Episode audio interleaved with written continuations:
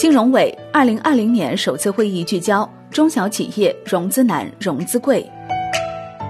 缓解中小企业融资难、融资贵的政策举措将要升级了。一月七号，国务院金融稳定发展委员会召开第十四次会议，研究缓解中小企业融资难、融资贵问题，部署相关工作。本次会议也是金融委二零二零年召开的第一次会议。开年首次会议研究缓解中小企业融资难、融资贵问题，显示金融委对这一问题的重视。会议指出，中小企业是建设现代经济体系、推动经济实现高质量发展的重要基础，在支撑就业、稳定增长、改善民生等方面发挥着重要作用。要坚持两个毫不动摇，充分认识金融支持中小企业发展的重要性，持续加大支持力度，切实缓解融资难、融资贵问题。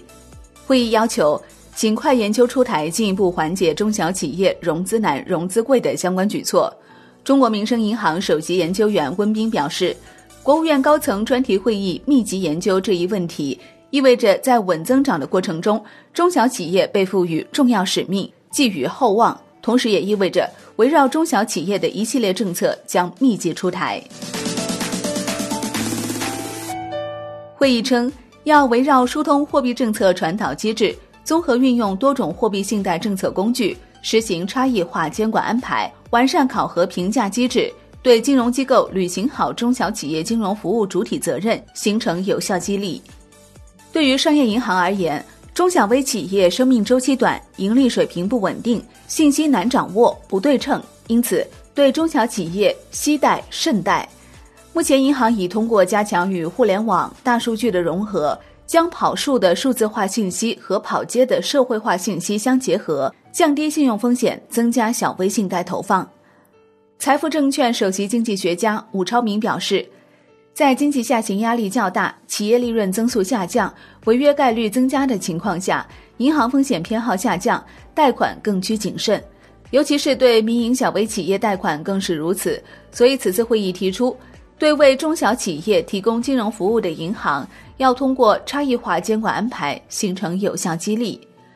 在此之前，已经形成了对中小企业贷款达标的银行实行差额准备金率政策。会议还表示，要深化金融供给侧结构性改革，健全具有高度适应性、竞争力、普惠性的现代金融体系。本次金融委会议提出，要多渠道补充中小银行资本金。促进提高对中小企业信贷投放能力，中小银行改革去年来被多次提及。本次会议再次指出，要多渠道补充中小银行资本金。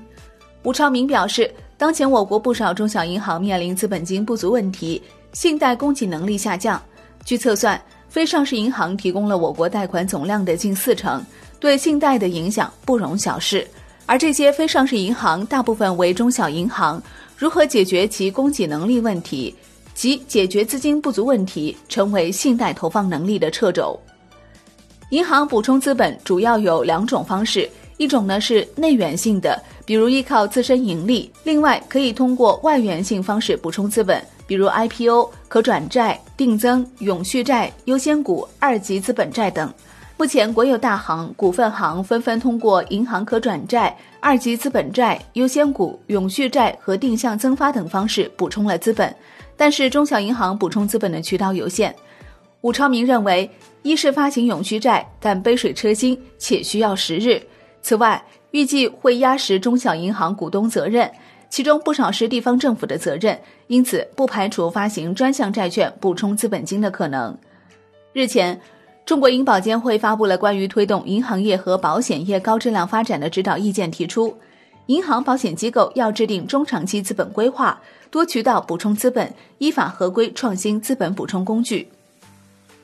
银保监会首席风险官兼办公厅主任、新闻发言人肖元奇表示，当前我国银行业的资本补充压力还是比较大，银行虽然可以依靠利润留存的方式补充资本。但单靠内源性渠道不足以支撑业务发展，银行也需要拓展外部的资本补充渠道。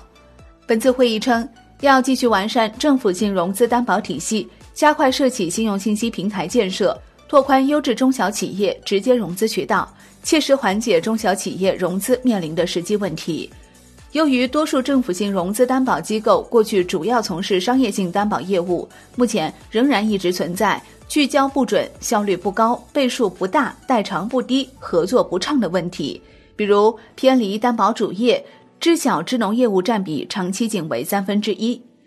二零一九年二月，国办印发文件，要求政府性担保回归担保主业，不得向非融资担保机构进行股权投资。逐步压缩大中型企业担保业务规模，确保知小支农担保业务占比达到百分之八十以上。今年一个可见的举措是担保费率会下降。二零一九年十二月十二号，国务院召开常务会议，部署推动进一步降低小微企业综合融资成本。其中一个举措为将政府性融资担保和再担保机构平均担保费率逐步降至百分之一以下。而在二零一九年四月，国常会提出的要求是。各地要尽早实现单户担保金额五百万元以下小微企业担保费率不超过百分之一，五百万元以上不超过百分之一点五的目标要求。近年来，全国融资担保代偿率持续攀升，在行业平均代偿率百分之三到百分之四的风控水平下，担保费率的降低也将考验融资担保机构的经营能力。好的，感谢收听，更多内容请下载万德股票客户端。我是林欢，财经头条，我们再会。